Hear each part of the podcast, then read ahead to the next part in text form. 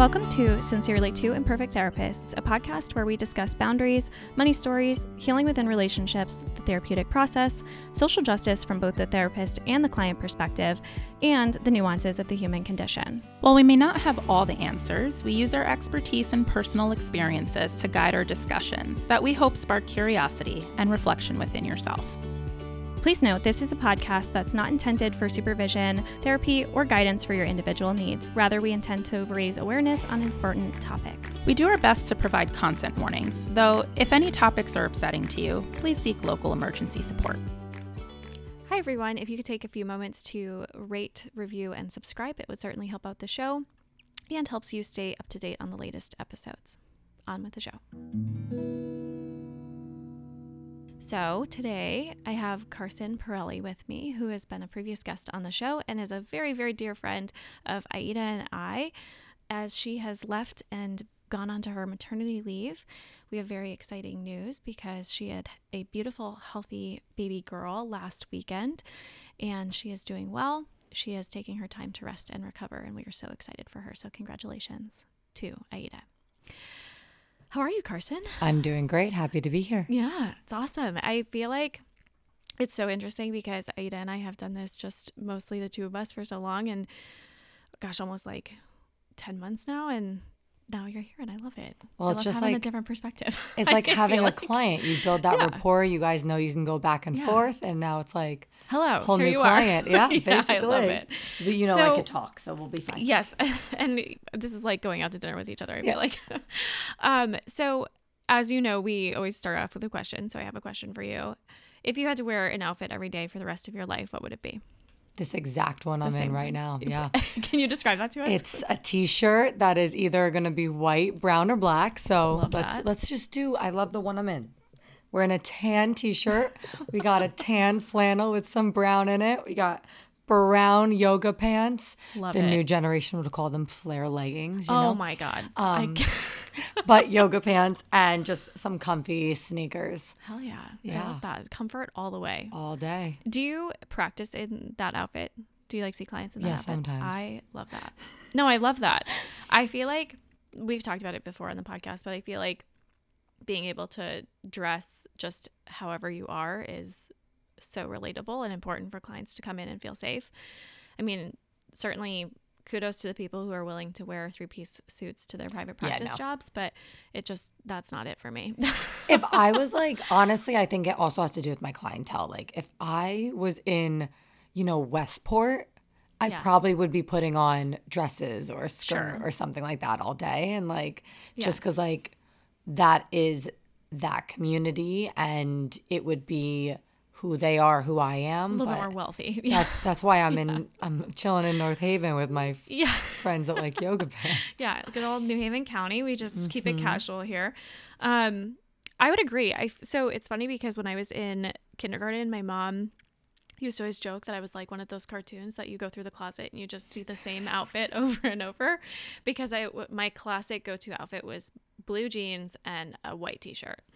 It's And if classic, that's what I could wear, I would just like it's versatile. I feel like I love jeans. They they're maybe not the most comfy necessarily, but I feel like I like jeans. Like I'm comfortable in jeans. I actually talk about my wardrobe a lot with my clients. Do you really? because- Yes, because it's called a capsule closet, is what I do. Oh. So it's actually got a name to it, and it does help, especially for my clients with autism or Oh. with like any overstimulation that they have. It is you have three main colors you play off of, and mine is white, brown, and black. And so all your basic pieces have that color. And so, and then you have, so your shirts and your pants, it's blue jeans, it's black pants, it's, um, you know, yoga pants that are brown, white, or black. And then your over stuff will have plaid on it or some type of like cheetah print. Like you get Sure, to like pick a it. pattern, yeah. And so every, it's much easier to get dressed in the morning and be confident when you know every outfit is going to fit and look good on you and you have multiple. My life has been changed. Yeah. so that's I I and it's totally like I find Even your hat is brown. It- no, it's all my hats are brown, white, or black. Yeah, I love that. It's it's really it looks scary when you go into my closet because it's like what is this? Like, are you in a cult? Like, what's going on? and it's like, no, it's just this makes my brain easier every well, morning. because then you like at the very least you know you just need pants and a top and maybe something warm to go over the top of your top. Like, but if you know that they're all naturally just going to match, you're not worrying about does this blue go with this blue or does that green go with that green or Correct. like is this pattern clash with that texture? Like it's it just all makes sense. And like as you get better at it, you can like add in a little bit more color. But like to start, it's cheaper that way because it's just like I I could wear this exact shirt with a darker one of a flannel with black pants and there's another outfit. I could wear this with a different undershirt, same pants. You know, it's yeah, you can like really mix and match. got like 20 outfits with That's so crazy to me, Carsin, because I've always admired your fashion sense, and I feel like I just my mind has been blown. Like that make and do you feel like that's something that like when you t- bring that to the attention of your clients that they like take that and run with it, or they just lot kind of of- like oh, yeah okay whatever. I had one client that literally came like she always wore clothes that wasn't like they just didn't fit right or just didn't fit her in general like not even just the fit but like I would look at her and I'm like it just she looks disheveled. Right. And I told her about it. She went and did a, a Shein haul and ever since then she comes in she's like do you like my outfit? I'm like yeah. She's like I feel so good in it. Like I did it from the capsule closet. I'm like okay. And then she'll come in again and like she just looks more put together. Huh. And yeah. I bet she feels better too like with that. Not that well I mean, I think it's undeniable that we naturally feel better, especially for like our depressed clients. Like we naturally feel better when we look good when we feel look good good. feel good. Yeah. yeah. And like how depressing is it when you wake up and you try on three different outfits and you don't like not one of them it's like Yeah. that will start a day wrong Yeah. No, I so actually it's interesting about that, and this is not what we intended to talk about. But um, We knew this I when I got, when I got pregnant, I fit into my my regular clothes for quite a while, and then probably around like 14 weeks, I started like my jeans started to not fit, like my clothes started to like be a little too tight, like I just, and it was like this weird awkwardness of like, uh, do I look bloated or do I look pregnant? And I was trying really hard not to buy maternity clothes because they're so freaking expensive for no reason. And I'm going to wear them only for a few months when I'm like massive. And then I just had to tell myself, like, I'm just going to buy them. Like, I'm just going to Yeah. buy a couple pairs of maternity leggings, a couple pairs of maternity jeans, and a couple of like really oversized, like maternity sweaters or just things that I can like wear even after. And I felt so much better about myself. I didn't feel like Adam Sandler walking into my office. well i say that to clients all the time like when they're either gaining or losing weight and they're like Yeah. i, I want to fit into this i want and it's like just buy the one pair of jeans yeah. it's not worth being uncomfortable it's not worth trying on pants that don't fit every day Yeah. you're gonna literally screw with your mind Yeah. it's gonna be terrible and you'll actually look and feel better in the size that fits you that mm-hmm. actually fits you than trying to cram your body into something that doesn't fit. Yes. Yeah that's that was also life changing for me like a while ago where i realized like i just needed to buy bigger jeans yes just buy bigger jeans laura Yeah. it's okay Shout out to my sister in law. She's like so tiny. And so now that she is popping because she's also pregnant, I texted her and I was like, Do you want some of my sweater dresses? Like, Yes. you'll fit in my clothes because I'm a bit thicker, you know? So, like, uh, you know, I was offering her, I gave her some dresses. And then I had another colleague that needed a wedding dress and she's eight months pregnant. So I put her in like one of my flowy bridesmaids dresses. And it's like, you got to do that too. Like, don't be afraid to ask people for, Yeah. you know, clothing if Yeah. yours are just not fitting right. yeah i love that I'll put you in clothes. Told yeah you that. you, you did tell me that i'm gonna be wearing probably one of your dresses to my baby shower which i love I can't. I'll bring it next week Yeah, so you can try it. out.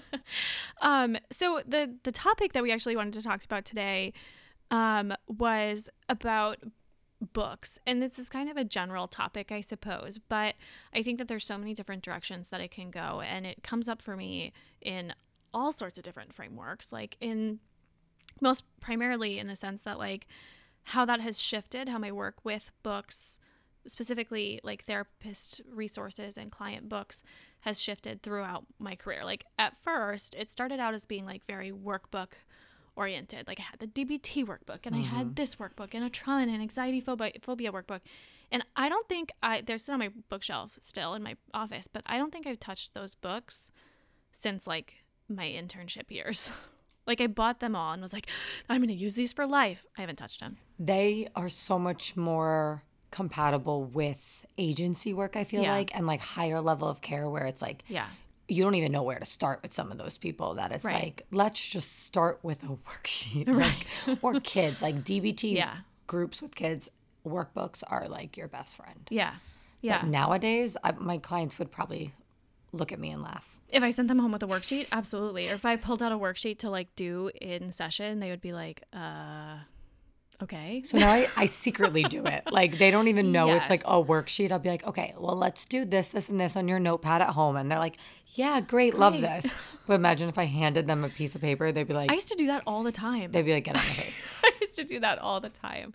So I feel like I, but I've, because I did that, I feel like I've taken, like what you said, like I've taken some of that information. It's just stayed with me, like all the therapist aid worksheets and stuff, like those have stuck with me. And so now I can kind of just run through them, like even with my clients just in session, we Yeah. can talk about like, okay, let's go down the, the list of, you know, whatever. we're basically just a yeah. dbt cbt worksheet walking walking worksheets um but so now what do you feel like your work like how has that shifted for you like how do you utilize like reading material with your clients I would say there's a few like books that are just I talk about with every client. The um The Body Keeps the Score, by bessel van der kolk huge. Like I have had so many copies and I just like transition them to so many different clients. Um and they'll bring it back and so that one is a little bit harder to read. So like Yeah. I have to make sure like the people I'm giving it to are at that level of reading because some people don't want to read research. they just that's, don't. That's the thing is that like it almost depends on what your client is receptive to. Like Mm-hmm. some like I work with a lot of people who are very left brained and like very intellectual and research based and so for them that's like give me all the research right like that's Yes. gonna like fuel them up and be validating for them but then i also work with like a lot of creatives and like deep feelers and people who like just want to know that their story is similar to somebody else's so you're like are you looking for something research based and statistical or are you looking for like narrative and like more of a memoir which actually i have a recommendation for because i was looking for it specifically it's I look like a crazy person because I've got all these like tabs. I've annotated the shit out of it. Um, but it's What My Bones Know by Stephanie Foo. I think I've mentioned it before on this podcast, but I remember I had somebody that I wanted to recommend a book to, and I knew that they were not going to be receptive to like The Body Keeps the Score. Mm-hmm. And it's so funny because when I said, I said, I think I have a book that you and I might want to read together. And they were like, oh, I think I know what it is. And I said, You do? They're like, Is the cover blue? I said, Well, yes, the cover's blue, but I don't think it's the book that you're thinking of. and it turned out that they were anticipating that it was The Body Keeps the Yep. Score. And they were surprised. And it actually ended up being such a, a great book for us to read. But when you've recommended The Body Keeps the Score, what's been like the feedback that you've gotten? So I've only ever given it to the clients that like need the explanation of like why am I triggered at this slightest thing that I shouldn't be triggered at? Right. And like the body keeps a score does really good at explaining like the there's certain parts of it that I'm really like you need to read this page to this page Right. as well. And it's it's when it speaks about um how when you have trauma, it's like someone hit a fire alarm with a bat. And so it's going off for just steam instead of smoke and a fire. So it's like your internal fire alarms going off at the wrong time. So Right. I definitely do it for more people that are struggling with the trauma and not understanding why they're bugging out at things that weren't even the trauma to begin with. Right. Um, and those are also the people that I only give it to when there's like they need the proof. The proof is in the pudding, and like that's what I give it to. Um, if it's someone that I know is not going to be able to sit through the education part of it, because a lot of my clients come in and want the education. Like Yeah. they are highly educated humans, and they're like, "This is how I know to learn things." That's how we know. Right. Peer reviewed articles. We read a Yes. million of them. Um, that they find the the data and the research more validating than like somebody's almost. anecdotal experience. yes, Yeah. yes, and then so that's um. Do you remember the Schopenhauer? Yeah. The Schopenhauer Schopenhauer. cure. Schop, Schop, yeah. Schopenhauer. say it? Schopenhauer Schopenhauer? cure. Like that one's more of like That was by Yalom, right? yes, and it was going through like, oh, this is how people like group therapy, right? Right. And it's like, so I could sit here and tell you how group therapy is, or you can sit and read how amazing group therapy is. And so that's Yeah. kind of like someone I would give that to. I would not give Body Keeps the Score because they are not the same. That's so interesting. You know, it's so funny. I forgot about that book. Um, and it's interesting because we read that alongside in our graduate program. We read that alongside like a group therapy textbook, Mhm. and I remember more resonating more and like retaining more information from the Schopenhauer cure than I did from like the group therapy textbook because for me like stories and storytelling and narratives are what stick rather than like when Columbus sailed, sailed the ocean blue. You know, like I don't remember that shit. Like, and I don't really care about Columbus anyway. Um, but it that's what resonates for me. So like when I read What My Bones Know, like that was something that was like it clicked. Like the body keep the score. As much as I love trauma, like love working with trauma and love learning about trauma, it was dr- so dry for me. Like it's just like I tell people to skip all of the these first statistics are getting so Yeah. muddied and like it. I can't keep track of like what's what. So that's about knowing your client. Like Right. you said, you knew your client would enjoy this type of book. It's Right. all that is where the th- like knowing your clients. Yeah. That's the only time you should be giving out books. You Yeah. should not be giving out a book the first time meeting No, a oh client. no, And I think that's worth saying is like Yeah. I'm giving out books to clients that I have seen for I would say minimum six months. right. Like I one I know that you're capable of handling someone Yes. else's property, but also that you're actually wanting to be in therapy and yeah. be helped. And like knowing you as a person is helpful because I've recommended What My Bones Know to a number of people, and there have been some clients where I've been able to just be like, "Hey, go read this. It, I think you'll find it helpful." Whereas for other people, I've been deliberate about let's read chapters together. Like we're going to read chapters 1 through 4 and we're going to come back and talk about it.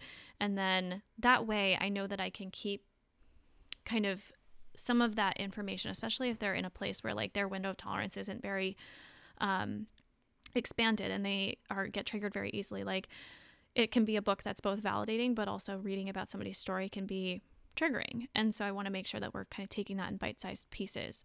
Um, and I'm, that's something that I've enjoyed, but certain it really depends on the client. So like what you're saying about like knowing your client is important because I have some people where like I'll give them a book and they'll read it over the weekend and come back and be like, "It was great. What's the next one?" Yes, correct. um, whereas I have other people where like they really appreciate and uh, and get by with that mutual support of like we're reading this together. We're talking about what you liked, what you didn't like, what surprised you, what interests you, what you think is going to happen. Yeah, literally therapy book club with my clients. Plus, selfishly, it's also a great way for me to learn to read new books because I don't always read clinical books on my free time. Correct. So it's a great like we're gonna read this together, and I've never read it before either. So Yeah. let's go through it together. No, it's fair. Yeah. I, I have another book. Um, it's called How to Heal Yourself When No One Else Can. Ooh, and it i wouldn't give it to someone that i knew was like openly catholic or openly like Okay. religious because it does talk about like your soul and like what is it the sh- chakras i never know how, is oh that how you say it right like Reiki. Um, Reiki, yes, like- Reiki- I don't know. I don't know how to say any yes, of these yes, things. yes, like something along like that. Yeah. It talks a lot about that stuff. So like I also have to know like okay, my clients need to be open to this. Like Sure. you have to know like are they going to receive that like receive this or is it going to be like this is Right. too much like I'm not into that. Right? Are they like woo spiritual, or are they like organizational religions spiritual? like which which spiritual are they? Um, that's such a good a good point, and I feel like that's true. Beyond books, like I feel like that's true with a lot of our clients, like just knowing um, those cultural pieces because it's like that spiritualness can be in direct conflict if we're talking through like a general spirituality versus like a religion spirituality which would be that's also a great topic for a different day. Write that down. yes yes. Um i'm wondering for you because i know that you have worked um with a lot of different populations but you have a specific special interest in like lgbtq have you um read any books or like material that's like specific to that? So I've had parents that have been for and against their youth. Mm-hmm. And so they have given me books that are for and against. Interesting. And so it's very hard with that because there, since it's still such a new, openly talked about Yeah. topic, I find a lot of books being biased. Okay. And so I haven't found one that I find is like giving the middle ground, Sure. if that makes sense. It's like I've right. only read ones that are like, I wanted to see how aggressive these books were getting Sure. that my clients' parents were reading. Sure. And then I read ones that were like so leftist that I'm like,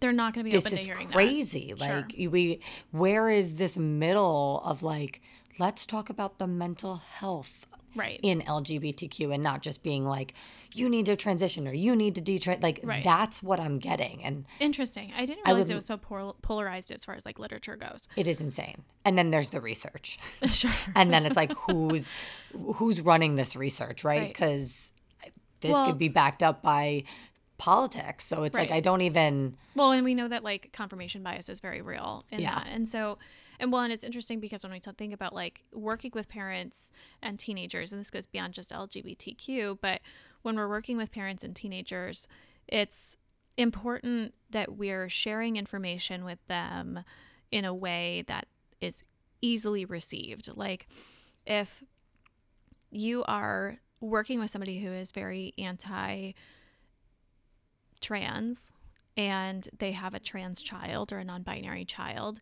and you hand them something that is very pro trans or pro non binary, which might seem helpful, who's to say that they'll be open to reading that type of like you want to find something that is going to open the door to like Yes. curiosity and like open the door to conversation um, in a curious way rather than like a feel like them feeling like it's being shoved down their throat kind of Yeah. way and vice versa that goes in all directions and all sorts of i mean even with trauma and healing and like the work that i do with teens and their parents often centered around like difficulties in parenting and attachment and childhood like how am i presenting that information to parents in a way that that isn't shaming but also can be received to a point where they can accept accountability for how they've impacted their kids Yeah, correct. Because Yeah. it's, I don't even think, like, I had the parents and I was like, even just having these books in the presence of your kids, like, that could be bad. Like, right Like- like, why is my child fucked up book by blah blah blah blah that's blah basically, like, oh what even if you don't feel that way, like, right let's not have that out on Right. the desk that you're reading. Like, Right. um, and I think that goes for these books that we're also talking about. Um, it's like some clients might feel weird about having it. Is that the what is this oh yellow one this is have? um th- sometimes therapy is awkward this is by nicole arzt Okay, because that's the thing is like some people might not want to read something like that in public because it's like it says therapy on it. So it's like with the LGBTQ ones, I feel like it's also hard. Like a lot of the book covers are like sure screaming that it's LGBTQ, and it's like and if they're exploring gender identity like maybe they're not ready to announce to the public bus that they're correct. Yeah. So um, Kindle helps with that. You Oh, know, having yeah. like a Kindle and stuff like that. But um, but you can even get like the kindle app on your phone Exactly. yeah It's like it's so hard to because I'm not just gonna like hand someone this and it's screaming like I'm gay. You know, it's like I- right. some people don't want to deal with that. i'm that. exploring my sexuality Exactly. Yeah. Giant rainbows everywhere. I, one of them was, and I was like, this like people could judge that real quick. Sure. So And if you're not at a place where you're comfortable being out or you're like only out to certain people, that Mm-hmm. that would be really complicated, especially and like with your parents. That's so I'm glad that you brought that up because actually like I'm like a diehard for this book, can you tell? With what my bones know when I recommended it to one of my clients, um what I had done is I let her know I was like there like your parents don't need to know if you need to hide it, keep it in your backpack, keep it in your school bag, what have you if you need to read it like at night when they've gone to bed that's fine. It's not that the content is necessarily like something her parents would be opposed to, but just in the sense that like I know for my client is a particularly like there's still a lot of shame, right? So it's like making sure that they know that they don't have to read it out in public. This also it's because it's a memoir, it looks a little bit more it like looks like one of the Colleen like- Hoover books. Yes, it honestly, It it, does. looks like it's like yeah. a, it's got like love flowers story. and stuff. Yeah, yeah, yeah. I like that. Um, but yeah, but something like as bright and yellow as like sometimes therapy awkward is awkward, which is a great book. Um, is maybe like a little bit less inconspicuous. Because that looked like, um, you know, the book "You Are a Badass" yes. and whatever. Yeah. It's like, even that, like, books like that, I think are really great for clients too because they're just like very inspiring and like they're Yeah. basic. Like they definitely are at the basic level of like self care, self love. Like you got this, but like. That's also like a yellow book screaming you are a badass on the front of it. Like some people are gonna be like, I look stupid with this. Right. Right. So like it's like there's so many different yeah. ways our clients could be like, yeah, no, I'm good. Yeah. I'm all set. like I don't want to do that. That's where I feel, I'm glad that you brought up Kindle because that's actually not something that occurred to me when it comes to like work because I'm a, a I'll sometimes read on like my Kindle, but I'm always I always love like paperback and like paper books, like real books. Um but I didn't think about the fact that like recommending even if I have a paper copy, like recommending a Kindle copy, because then you're not giving out your copy. cheaper, right? Like Yeah. and then they can read on their phone, they can read at any time. like if they're commuting to work or whatever, Yeah. like they get to be able to be like nobody then nobody knows nobody you Yeah. can be much more discreet about it if that's something that's important And then going on with that is I always tell clients start with just 10 pages a night. yeah Like, cause they get overwhelmed. They're like, well, when do you want me to read this by? Like, what? Like, I don't think I could do it. I'm like, just commit to 10 pages. Just Yeah. literally just start every night 10 pages. Make it part of your routine, right which is another one of the books that I give out. It's the 5 a.m. Club. Have you ever heard oh of that? no Okay. So I read the 5 a.m. Club when I was doing 75 hard. i wondered if you were getting the 10 pages thing for Yes, 75 which hard. I would love to talk about that one day, like extreme, Mm-hmm. extreme things like that, because I am not in favor of it by any means, and I'm glad Hmm. I did it for myself to be like, here are my results, and it was not well. yeah Um, but that is one thing I got out of it. Of like the ten pages was so easy because Yeah. once I, some nights I really didn't want to read in ten pages. I was like, okay, let's just get it. yeah And then sometimes I'd start it and then I would be like three chapters but um, I read the 5 a.m. club. And while I don't think everyone needs to get up at 5 a.m., I think the process of making a routine and how Yeah. important that is that they talk about in the book is something I want people to read. It's like, Sure. this is what happens when you pick five things to do in the morning. Your day is going to be different. Everyone's five things can look differently. Mm-hmm. Right. One of those five things can literally be brushing your teeth. like when I Right. say do a routine, it does not need, mean like you need to get up and do three hours of a I'm gonna, workout. right i'm gonna work out and then i'm gonna read a book and then i'm gonna cook myself a gourmet breakfast Literally, we don't need to do any of that. Yeah. Like, like maybe it's washing your face and brushing your teeth because that's enough. and getting dressed I always loved it. And that book talk, talks about like bare minimum. This Yeah. is what I do every single day. Like that is another book I give out a lot is anything to do with routines. Like I Yeah. have books that like give good outlines of like this is what successful people do to line up their day basically. Yeah. It sounds similar to, I think it's, and I don't remember the author, but it's similar to, I think, Atomic Habits. Have you read that? I don't think so. It's, that goes more into like kind of some of the science behind the routines and the patterns that we fall into and get set into and like how to kind of break out of certain patterns to create new like routines or that. I'm gonna um, just like that. what it takes into like creating a habit yeah. to make something a practice because that's something I talk to like all my very left-brained clients about where it's like they see things like we'll talk about these bigger concepts of like self-compassion or self-esteem or self you know confidence. And they're like okay that's a goal to achieve. That's a box to check. Like when am I going to get there? And I'm like whoa whoa whoa, whoa. like this is Yeah. a daily practice. Like positive self-talk that's a daily practice. It's not mm-hmm. a goal that you achieve and then suddenly it's just something you do.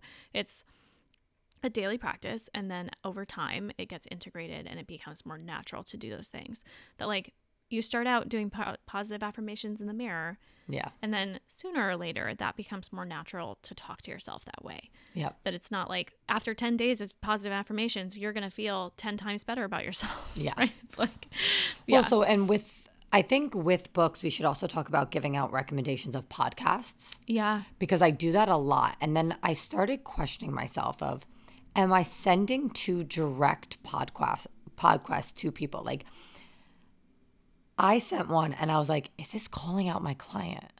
And then so I got nervous that maybe are my books doing that too? Like, am I handing someone the body keeps a score and being like, you're so traumatized? Sure. Do you know what I mean? Like, that made me nervous. I think I think though that like comes down I think what that brings up though is like such important work therapeutically. So what I'll share is I put um there's a book I thought I grabbed it, but it's The Language of Letting Go by Melody Beattie and I give that one out so much. It's around codependency and whatnot, but I give it out so much because I feel like it's so it's very much related around like letting go of control like and about self-acceptance and self-healing and knowing kind of where our boundaries are but i have to always preface it like when i'm handing it out i'm like i'm not saying that you're codependent i'm not saying that codependency is even inherently bad i'm giving you this resource because i find that the daily meditations are great there's also a mm-hmm. lot of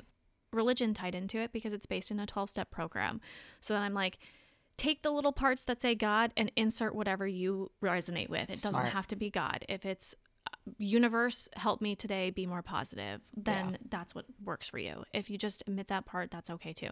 But I think because I've had people that'll come back and be like, I don't think this suits me at all. And I'm mm-hmm. like, okay, that's fine. What didn't you like about it? Like, I think that it offers such a fruitful conversation. Like, if they come back and they're like, wait a minute, I don't think that that's me.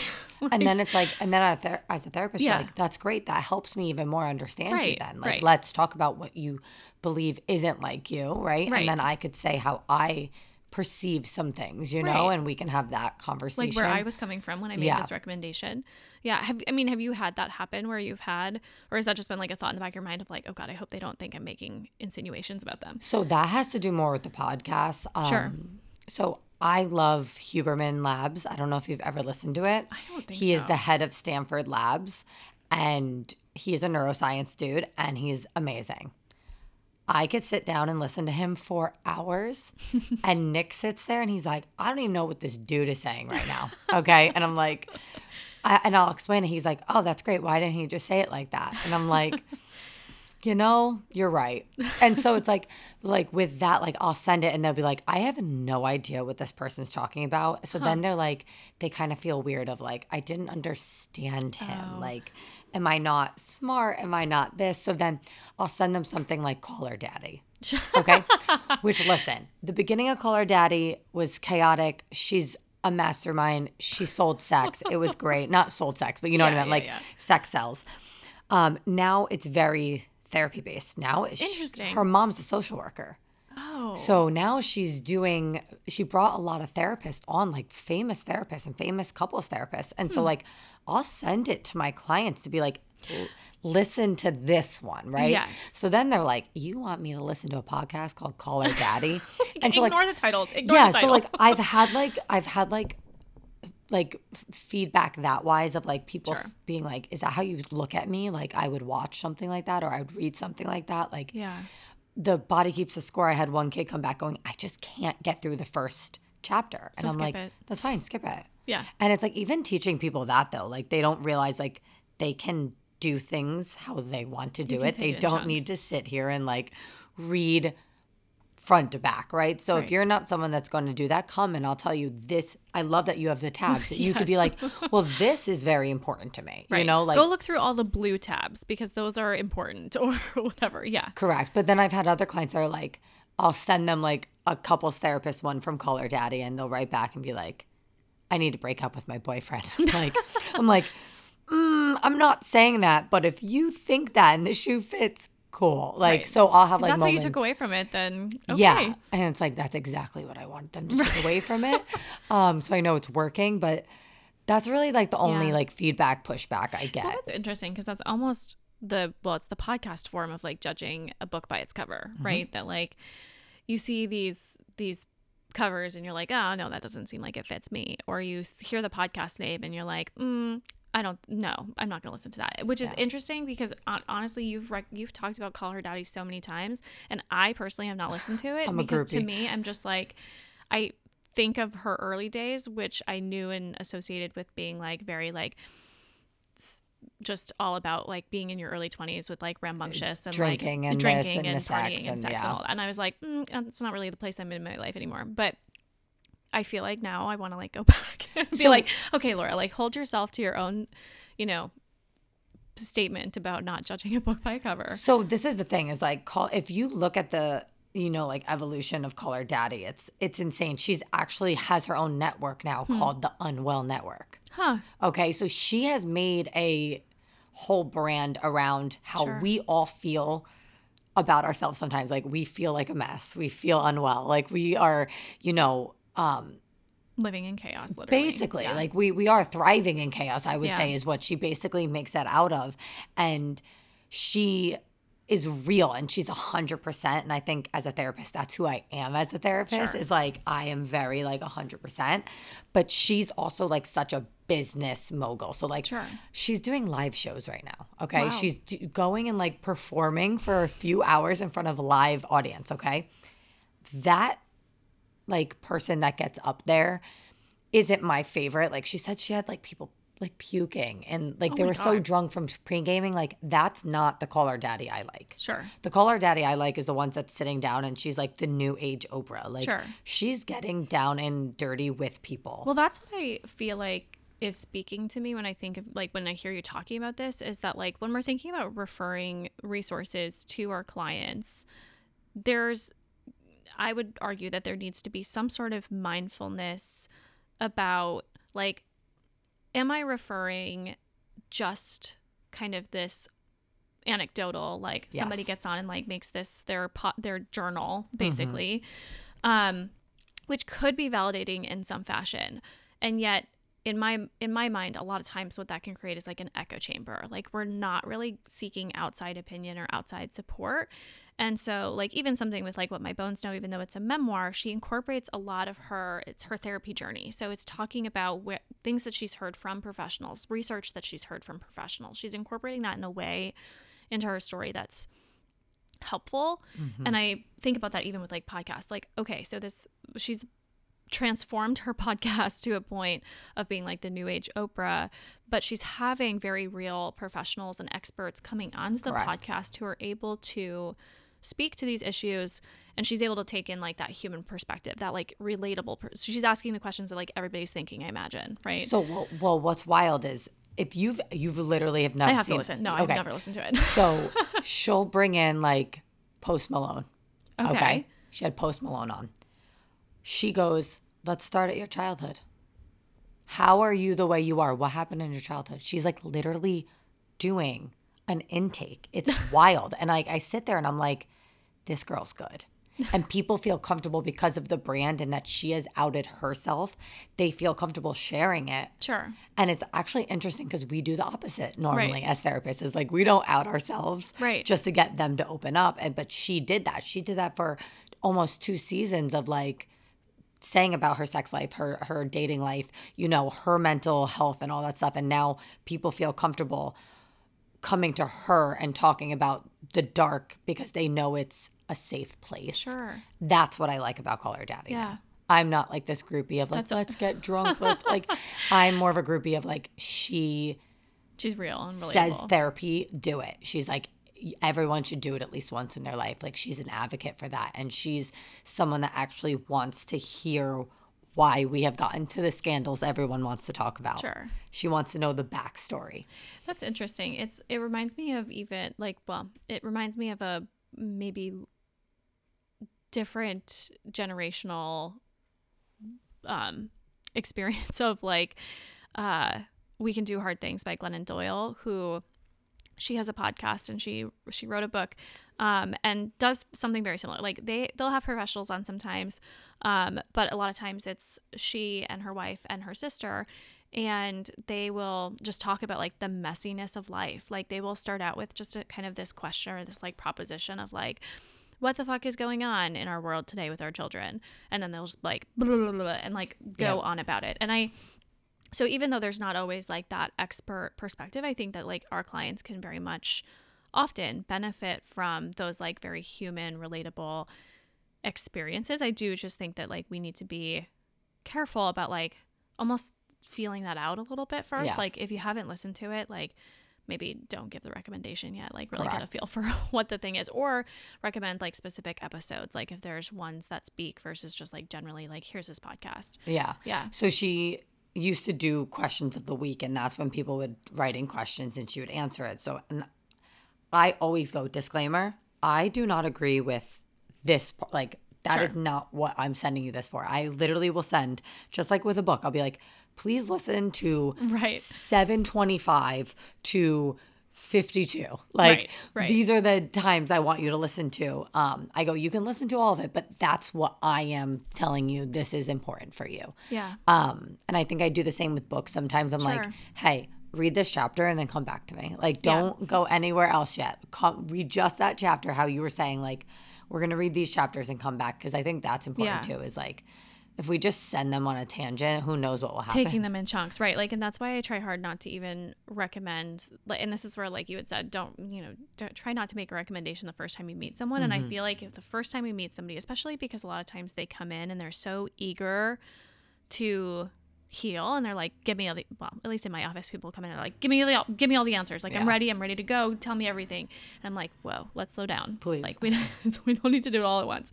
Um and so not giving a million book recommendations all at once like not that i'm withholding that information but i know that if i give you six book recommendations those are just going to sit like you're not like where are you going to take those versus start here this Yeah. is a good place to start and then going forward from that Do you ever ask your clients if they're reading any books? I do, yeah. And I have, and that helps me feel out too. Like, what is their learning style? Yeah. Because sometimes they'll say, no, I don't really read, but I listen to a lot of podcasts. And then Yeah. that's like where I can pull from, like, okay, now I'm going to be looking for resources that are audio based. Maybe it's an audiobook or maybe it's Yeah. a podcast. Um, but I do have quite a few that'll like come to me and be like, I read this book. It changed my life. And then I'm like, oh, what is that? Let me write that down. like, oh, oh. I'm also more likely to offer books of like I have to choose between podcast or book, right? And it's normally like, well, does my client drive in the car a lot? yeah. Because they're not going to be reading a book if they're driving the car a lot. A podcast is a better option, sure. you know?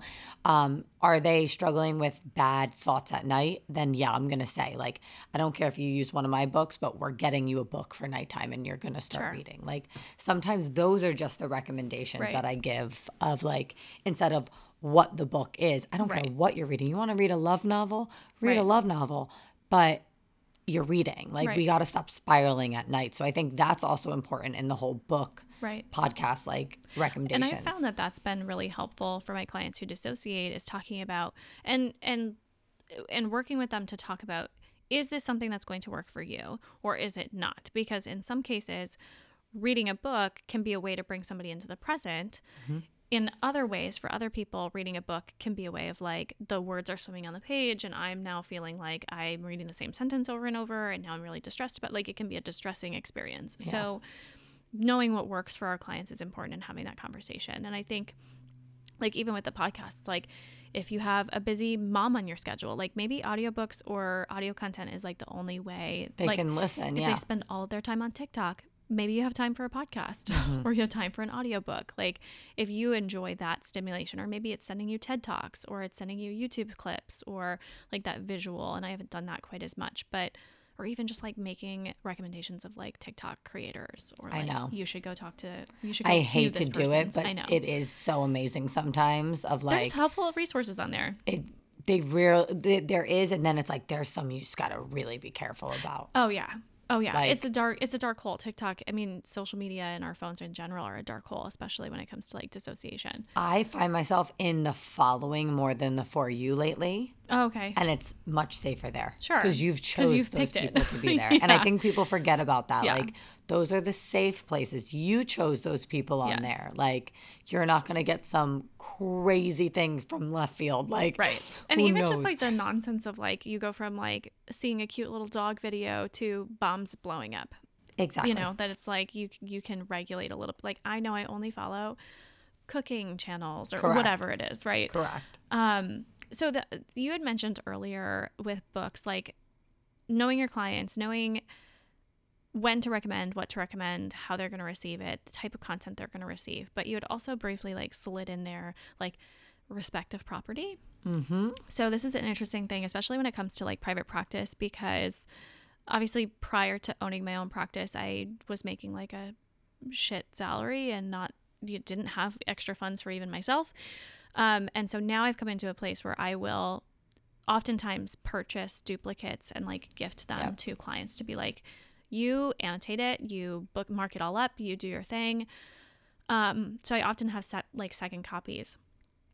However, there are some books that I don't have second copies of and have lent out books and not uh, gotten them back.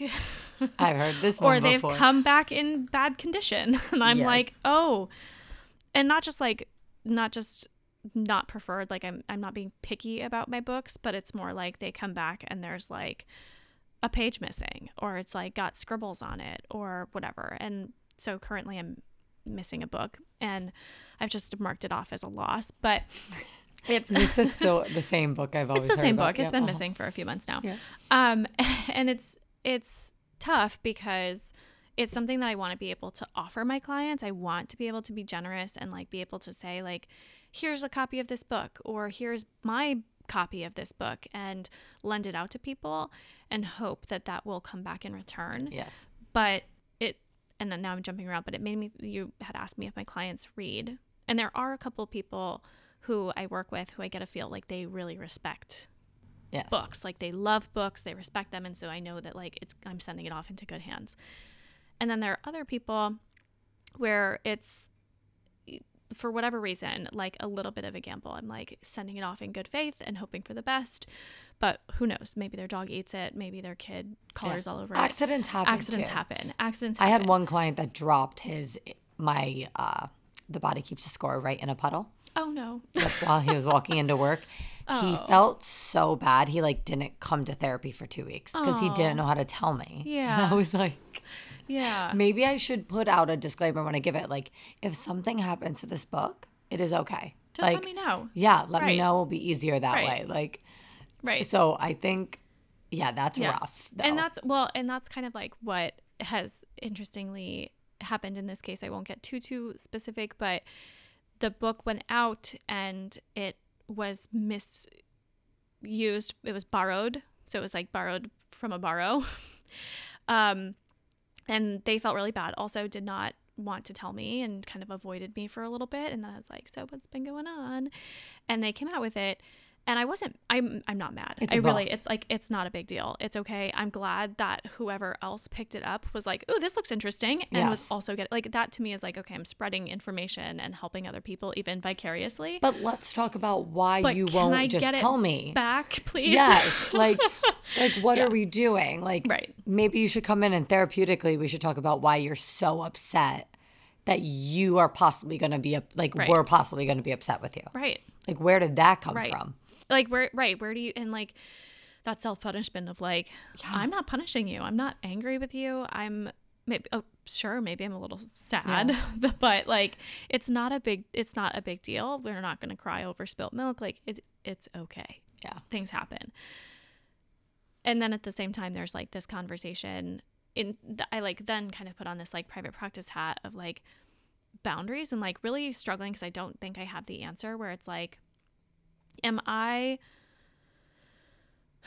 in a financial position frankly where i can loan out these books and like take the gamble of like whether i will get them back or i won't get them back?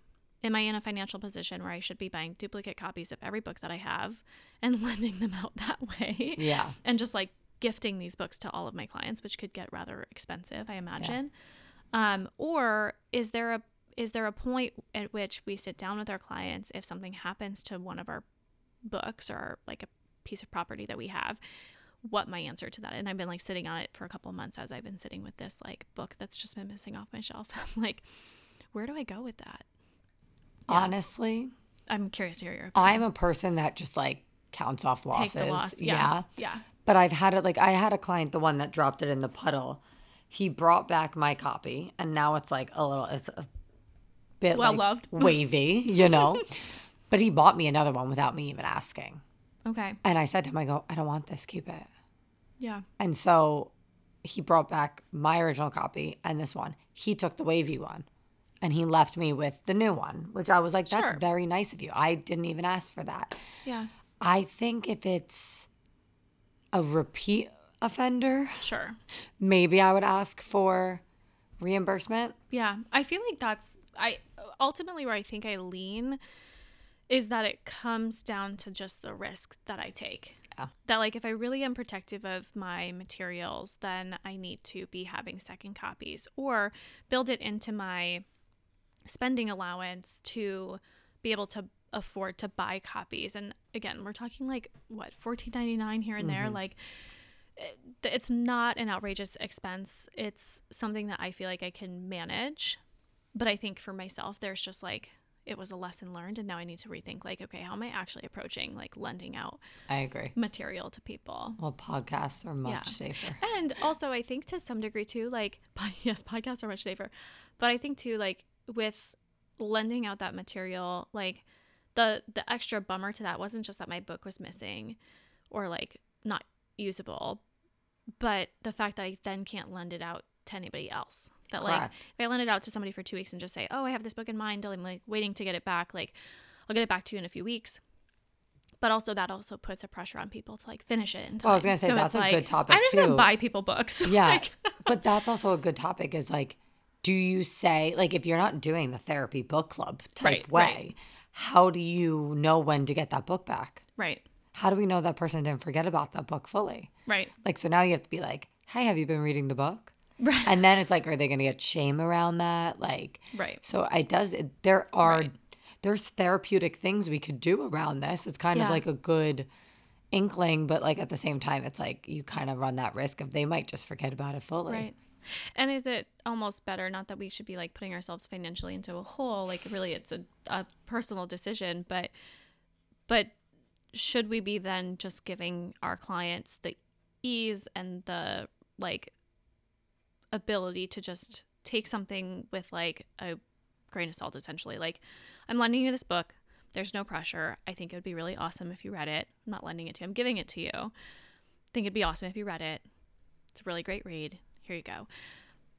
And then it's just so hard because then there are other clients where I know that like if I told them to buy like a five thousand dollar book They and it was going to change their life, they'd be like, okay, Yes. and they'd buy it on Amazon the next day. Like fully. so, it's such a gamble of like where where to do that and like is there an ethical consideration? I don't have the answer to this, but is there an ethical consideration with that if like some clients recommending that they buy it versus like being like, no, I'm going to gift this to you because I know that maybe you lack resources, or is that just like a personal judgment? I think that's always been a personal judgment Yeah. for me. Um I if I even if I know they can afford it, if I'm like, do you want to borrow this book or do you want to buy it? Like sometimes I give them that option. I'm like, I could just send you the Amazon link instead if that feels more comfortable to you. Because Sure. some people don't like taking your property. Right. Some people don't like taking gifts. Some because we talk ethically, you're not supposed to receive gifts or give gifts. Right. I had a client um, bring me. We talk a lot about um, David Goggins. I don't know if you know Oh, him. no. Um, me and my clients. Some of me and my clients like we're we're both like athletes from you know the past, and like so we talk about more like intense humans, and he's one of them. So I'm not saying David Goggins is a great person, Sure. um, or a good or good or bad. Um, he bought me the books for my birthday. And so now I'm like, I'm not supposed to take this, right? In my brain, I said, so I'm gonna leave these at work. This Yeah. is gonna be my my book at work. I'm gonna read when I have, you know, Sure. moments. I go, so when you see it here, don't think I'm not looking at them. I said, but I'm also gonna allow this to be lent out to other clients. Is that okay? And he was like, hell yeah, like love that. Oh, I love that. So like that made me feel better about taking quote unquote taking Sure. a gift. Um I actually have a book like that sitting on my shelf that Yeah. that was like a parting gift from a client. She's like, "Oh, I thought this like looked like you," and like it was like very artistic and like very visually appealing. She's like, "Oh, I thought this looked like you," and so here you go, and, and it sits on my bookshelf. Like any gifts that I get from clients, because I am normally open to accepting gifts. I know we had an episode on this, but um, I will usually display them in some way, like this is from a client, like yeah.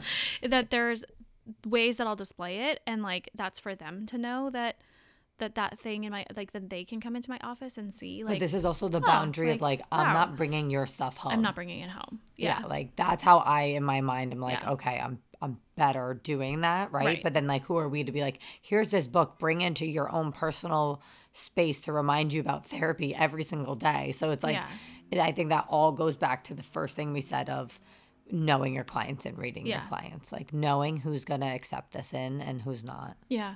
Yeah. Like who's ready to soak all that up and like are they in a place where they're going to be Yeah. taking initiative to like order it? Like they'll just order the first thing you tell them or are The they a little of bit more like, Amazon links I send Yeah. out is aggressive.